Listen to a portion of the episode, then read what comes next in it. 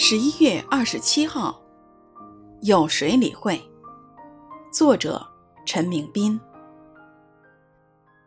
因为以色列中有郡长率领，百姓也甘心牺牲自己，你们应当颂赞耶和华。士师记五章二节。底波拉呼吁人来颂赞耶和华的原因很特别，因为军长率领以色列人，百姓也甘心牺牲自己来参加征战。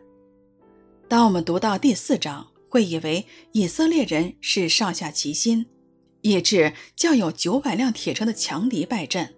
但底波拉的诗歌让我们看到完全不一样的实情，不少贵胄和百姓是不愿意参与这场清清楚楚是耶和华所呼召的征战，即使愿意参与的支派，前来参战的也是被称为余剩的贵胄和百姓。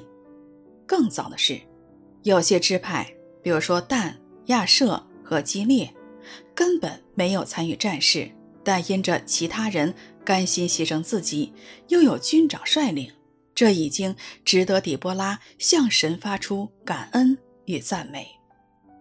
其实征战与胜利都属乎耶和华，所以不在乎人多人少，而是在于呼召我们参与战事的是否是耶和华。若然是神呼召我们征战，那些选择不做回应、不愿意听命的人，受亏损的终究是他们，而不是神。